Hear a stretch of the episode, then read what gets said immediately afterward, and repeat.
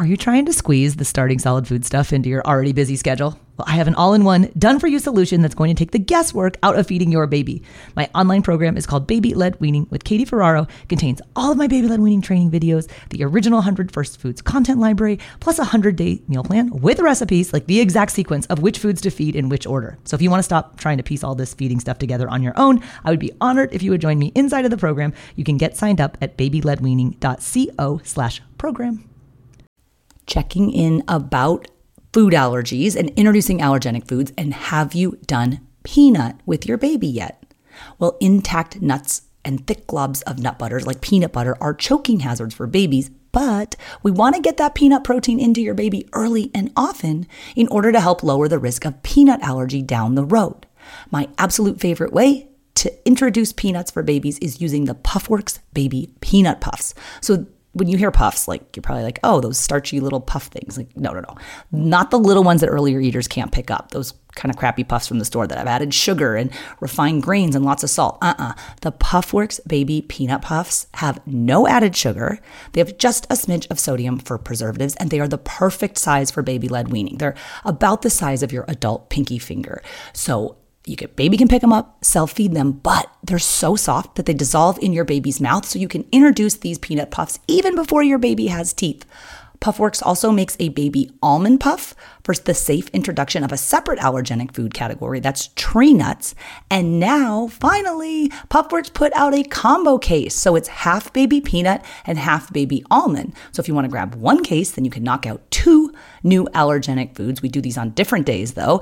These are just the no stress, low mess way to get peanut and tree nut out of the way. So you can get 15% off everything at puffworks.com when you use the affiliate discount code BLWPOD. That's a new code. It's BLWPOD. Use that sucker at checkout at puffworks.com and get peanut and tree nut safely out of the way you know, they have this clean hypothesis. We live these very clean lives. And so our bodies don't see all these other allergens to react to. And so, unfortunately, when they're not challenged, sometimes then they react to benign, innocuous things like peanuts. Hey there, I'm Katie Ferraro, registered dietitian, college nutrition professor, and mom of seven specializing in baby led weaning. Here on the Baby Led Weaning Made Easy podcast, I help you strip out all of the noise and nonsense about feeding, leaving you with the confidence and knowledge you need to give your baby a safe start to solid foods using baby led weaning.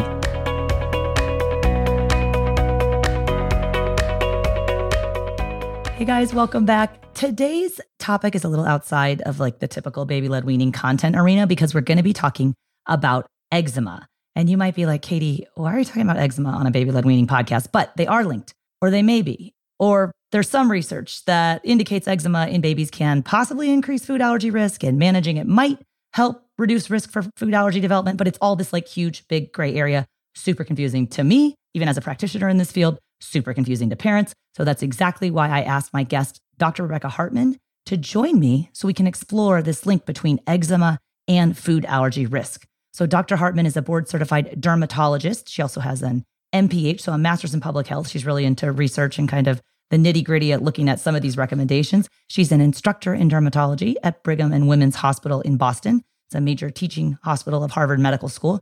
And Dr. Hartman is also affiliated with the Dana Farber Cancer Institute. She is a medical advisor to Evereden. So, Evereden is a company that makes all natural skincare products for babies and adults. And Dr. Hartman is actually here on behalf of Evereden. She's part of their Moms in Medicine team. She helps co create formulas and she offers expertise on certain ingredients and then interprets the research, like we're going to do today with regard to eczema and food allergy risk. So, she's got this great professional background, but Dr. Hartman is also going to share in the interview a little bit about her personal situation, which is she is a new mom. She has a son named Ethan. He just turned seven months old. He's had mild, which she said is now like getting worse eczema. And she's going to explain the difference between mild, moderate, severe eczema, because that's confusing to parents. So her baby's always had eczema, but she's doing baby led weaning. She actually said she listened to the podcast even before we connected, which was so cool. I'm so glad I got to talk to her about both baby led weaning and her area of expertise, which is dermatology. But she's going to talk today about how when she introduced some of the allergenic foods, that her baby did have reactions. So now they actually suspect peanut allergy. They're working on testing with her son, Ethan, and then possible tree nut allergy. So when I first started talking about the link between eczema and food allergy risk, some parents were reaching out saying, God, I feel so guilty, or I feel like you're accusing me. Like my baby had eczema and then got a food allergy. It's because I didn't do something. And I just want to clarify right off the bat that the point of this podcast is not to make anybody feel bad if your baby has eczema and then later develops a food allergy, but rather to raise awareness to this emerging small amount of research that shows a possible link between eczema and food allergy. And spoiler alert, if you don't want to listen to the whole thing, you should because it's a great interview. But we really don't know how strong the link is. But it's important to have the people working in the field interpret that. And on top of that, Dr. Hartman has a baby with eczema that probably has food allergies. So she's going through it just like a lot of you guys are. I mentioned that she's part of the Evereden's Moms in Medicine team. I do also want to disclose that I am an affiliate for Evereden. It's a brand that I was recently introduced to when one of my twins, my little guy Gussie, had some really nasty eczema flare ups. Um, he'd never had it before, and like around two, it got super bad. So I started using Evereden. I was so impressed by it. I not only use it for all seven of my kids, I actually use it for myself, but I reached out to them to see if I could collaborate with them. So we're going to chat a little bit about what ingredients you look for and what to avoid when you're choosing products for your family skincare. And Dr. Hartman will dive deep on that for you guys. But if you do want to check out some of the Evereden products, I have a 15% discount code that you can use. It changes all the time. So I'll link to the current 15% code for Evereden in the show notes for this episode, which you guys can find at blwpodcast.com forward slash 129. Again, blwpodcast.com forward slash 129 for that 15% discount code for Evereden. So, with no further ado, let's explore the eczema and food allergy risk link with Dr. Rebecca Hartman. Thank you so much, Dr. Hartman, for being on the podcast with me. This is a real treat. Thank you so much for having me. I'm really excited to be here. All right, can you share a little bit about your background and the work that you do as a dermatologist? Sure. Um, so I'm a dermatologist. I work at uh, Brigham and Women's Hospital in Boston, which is affiliated with Harvard Medical School. And I also um, very proudly serve our veterans at the VA in Boston. There are no baby veterans that I've seen, fortunately, but um, I do like working with the veterans as well. And I'm also a mom. So I have a seven month old um, named Ethan, and we are embarking on the adventure of baby led weaning together. Okay. Can you tell me a little bit about how it's going? Everyone, I know everyone will have lots of questions about Ethan. So if you don't mind sharing how his introduction to solids gone. Yeah. So, you know, I had a lot of friends. I had like a cousin who did the baby led weaning, and I had another friend.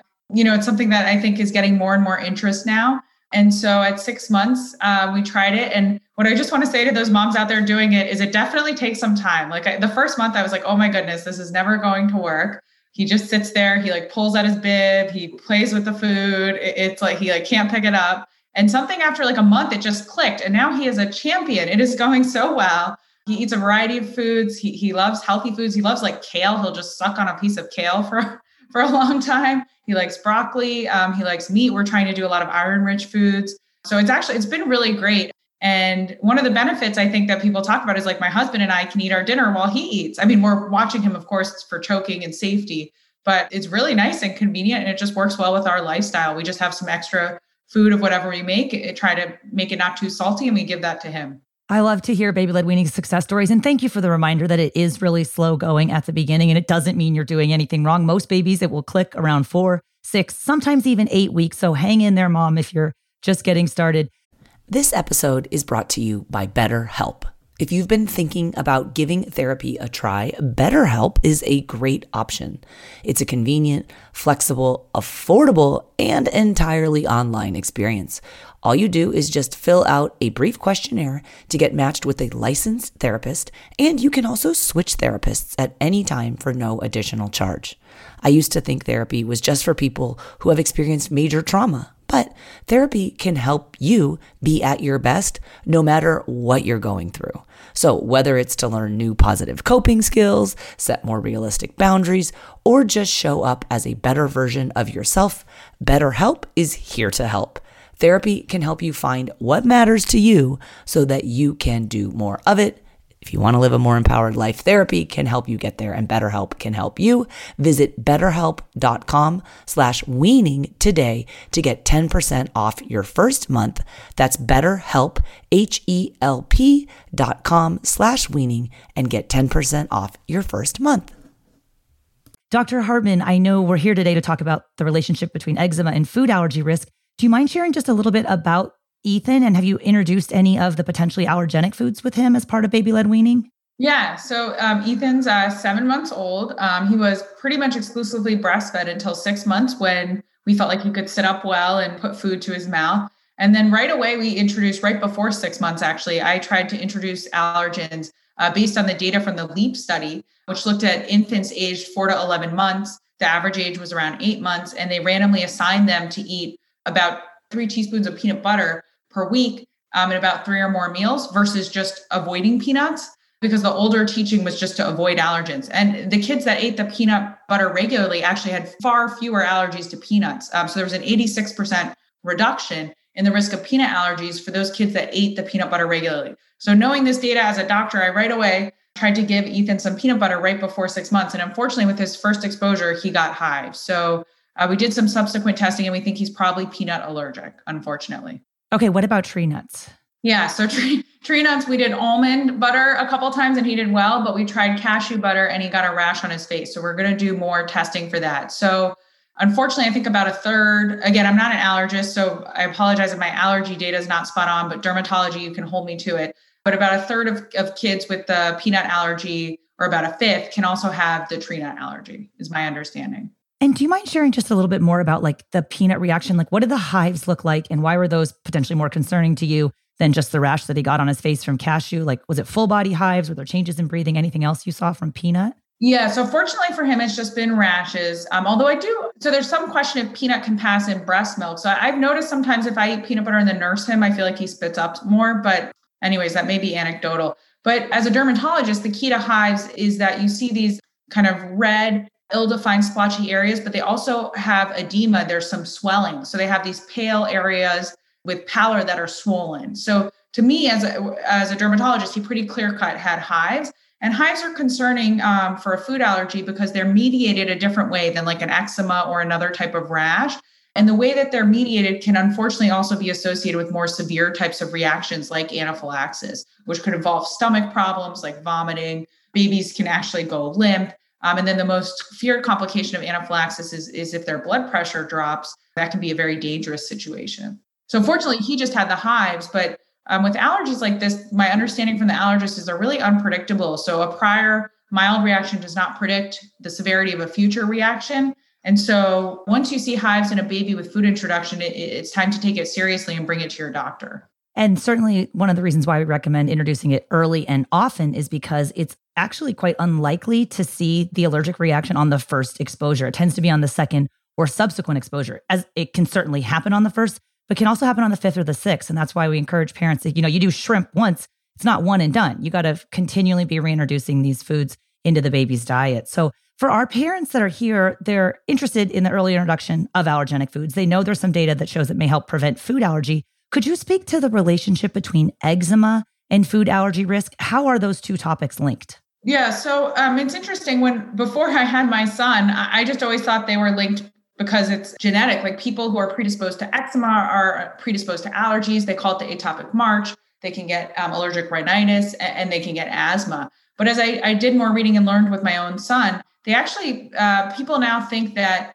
atopic dermatitis or eczema in and of itself is a direct risk factor of food allergy because the skin barrier is abnormal. It's unhealthy in eczema or atopic dermatitis. And this can allow allergens in the air or in contact with our skin to see the immune system in a way that they normally would not be able to do so. And there's some thought that seeing the allergens in your gut through eating promotes a healthy response to these allergens, whereas seeing them in your skin does not. And that's probably part of why the early introduction is helpful. We're, we're showing these allergens through the gut and the gut's responding and saying, okay, these are safe, these are not a problem. So unfortunately for, for babies with eczema, they're at high risk to have the allergens be exposed through their skin and develop an unhealthy response to them. And that's probably why my son, before he had even tried peanut butter, um, had already had a reaction. But he may have gotten it some through the breast milk. There's some thoughts that actually the peanut protein in some women, in one study, about half the women did pass it in their breast milk and half did not. One thing that I think is confusing for parents, I know myself, I was confused when the LEAP, the learning early about peanut allergy trial results came out and we were really diving deep into it, was that what was defined as high risk for peanut allergy, that criteria changed after that publication. And now, if a baby has severe eczema and or egg allergy, they're then considered to be high risk for peanut allergy. parents hear eczema and they're like, whoa, that's me, that's my baby because my baby has eczema. Could you share a little bit about the difference between mild run of the mill eczema and the severe eczema that puts baby in high risk category for peanut allergy? Yeah, so um, you know, it's really common for babies in general to have dry skin. Their skin barrier is just not mature and normal like an adult skin barrier, so it, it has problems keeping the water in. And babies have a lot more skin for their weight than adults do. So there's just a lot more ways that they can lose water through their skin. So it's not it's not uncommon for kids to have or babies to have dry skin. You know, for eczema, they, there are different scoring systems, but one of the most common is the EASI score, E A S I.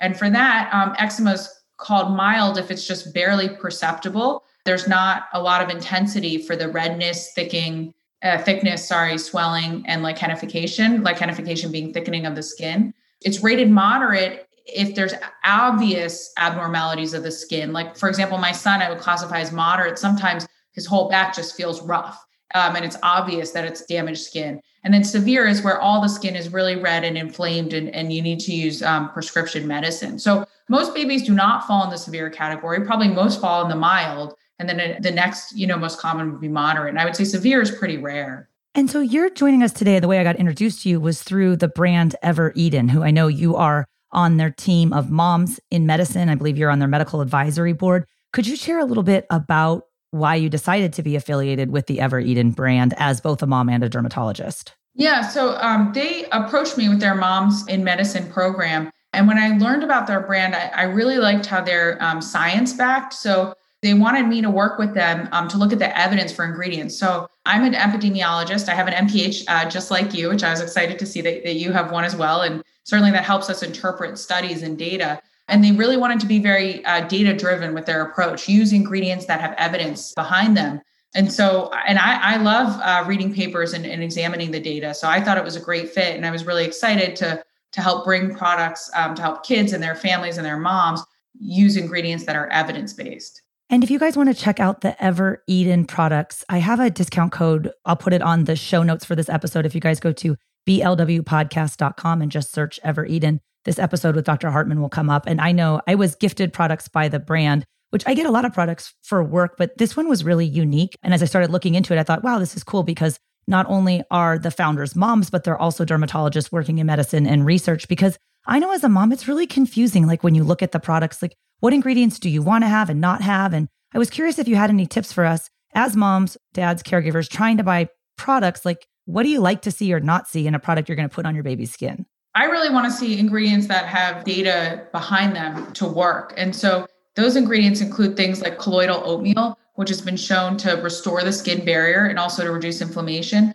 Ceramides, which are these really critical proteins in the skin that help promote the lipid barrier, which protects the skin from water loss. Sunflower oil has been shown to be anti inflammatory and to help the skin. So these are some of the ingredients that I look for in products that I use. I'm not, you know, a lot of moms like natural. I think natural has the potential to be great. I have to say, to me, it doesn't matter as much if it's natural or not. I just care if the ingredients work really well. When you need mealtime inspiration, it's worth shopping Kroger, where you'll find over 30,000 mouthwatering choices that excite your inner foodie. And no matter what tasty choice you make, you'll enjoy our everyday low prices, plus extra ways to save, like digital coupons worth over $600 each week. You can also save up to $1 off per gallon at the pump with fuel points. More savings and more inspiring flavors make shopping Kroger worth it every time. Kroger, fresh for everyone. Fuel restrictions apply. And I think it's confusing. Like, at least in nutrition, the term natural means nothing. Like, you can literally ascribe it to so many things that are quote unquote unnatural that it gets really confusing. So sometimes parents like, just tell me, you know, I'm like, hey, no added sugar in the food, no added sodium. Like, let's just keep it kind of simple if you can. Sometimes when you read ingredient lists, though, they get really long. I, I'm like, I'm not a dermatologist. I don't know if this is good or not. So I do like taking recommendations from other moms, especially like a physician mom. So thank you for filling us in about the brand. Curious if you would share. I know your son has, would you say it's mild eczema or, or mild to moderate? How have you dealt with that? I think it was mild, and it's I now would call it moderate. It's interesting when he got the food allergy at the same time the eczema was like horrible. Um, and when I was talking to one pediatric allergist, he said it's often like that. It's like everything's going haywire at once. So I would say his, his eczema is moderate. I mean, we have had to use topical steroids for it, and we certainly see in our practice parents that are reluctant to use topical steroids because they're a prescription, they're not natural. But it really worked amazing for my son. It calmed down his angry skin. He was really uncomfortable, which as any parent is hard to watch.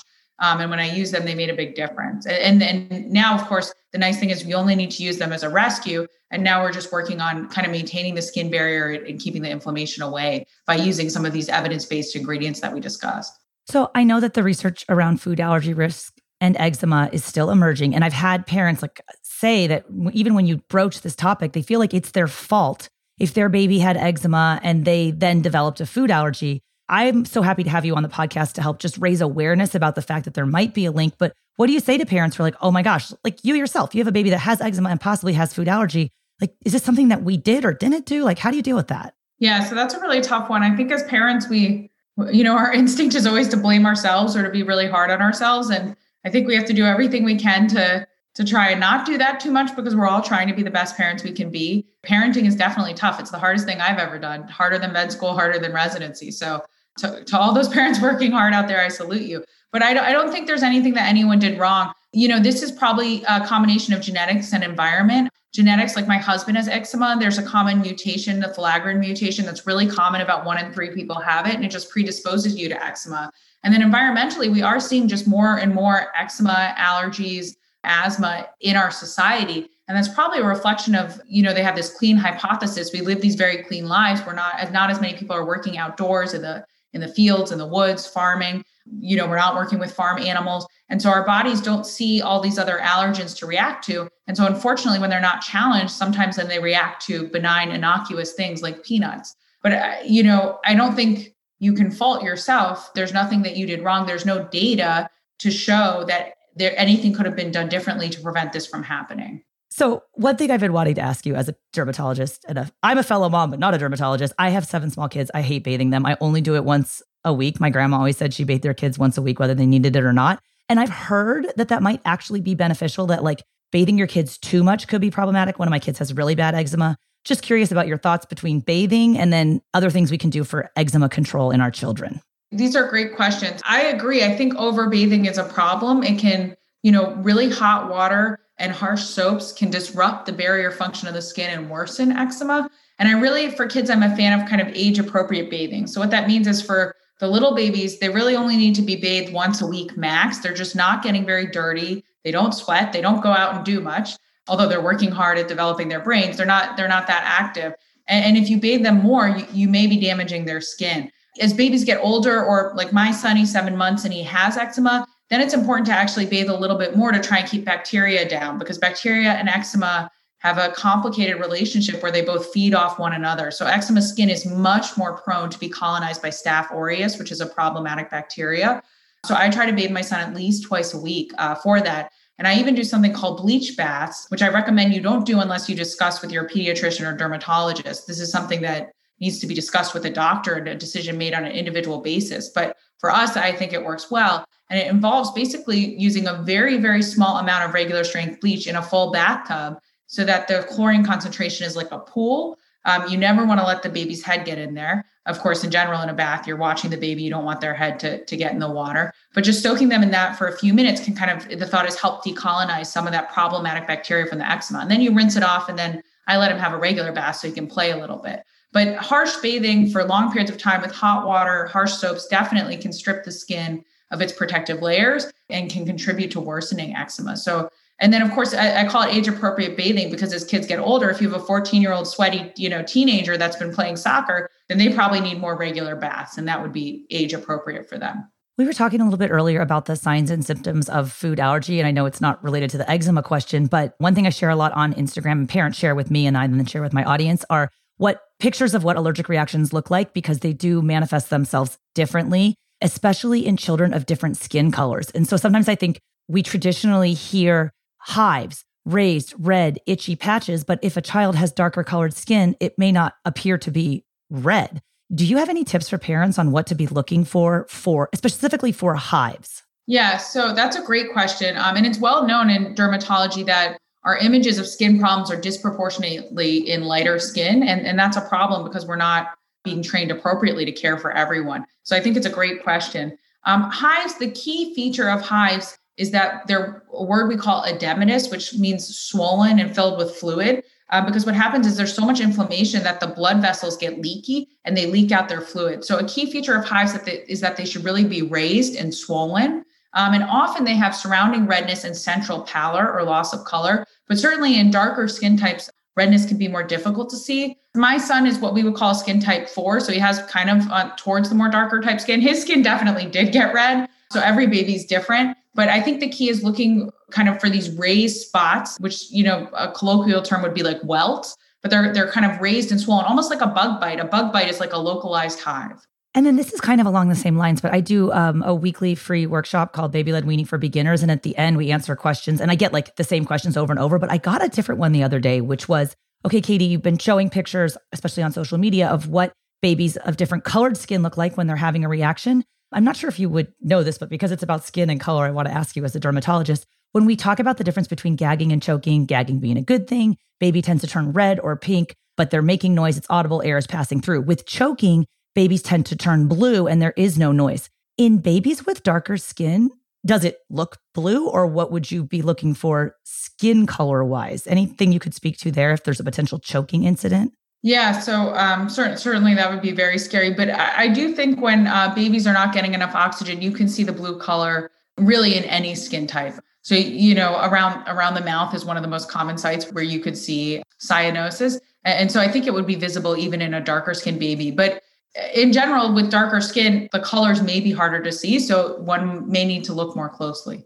Well, Dr. Hartman, thank you so much for your time. This has been incredibly informational. I know our audience is appreciative as well. Thank you for sharing your professional expertise, but also your personal story with your son, Ethan. Where can our audience go to learn more about you and your work and also your affiliation with Evereden brand? Sure. So I uh, they can look me up uh, at the Brigham website as well as at Dana Farber Cancer Center. Um, and Evereden, um, I can be found on the Moms and Medicine page on their homepage. And I'll go ahead and link to that for you guys on the show notes for this episode at blwpodcast.com. Dr. Hartman, thank you so much. Thank you, Katie, so much for having me. It's my pleasure. Well, I hope you guys enjoyed that episode with Dr. Rebecca Hartman. I just love her. Not only is she like super smart, you know, the Harvard dermatologist, et cetera, but she's sharing her professional experience, but she's sharing her personal experience with us.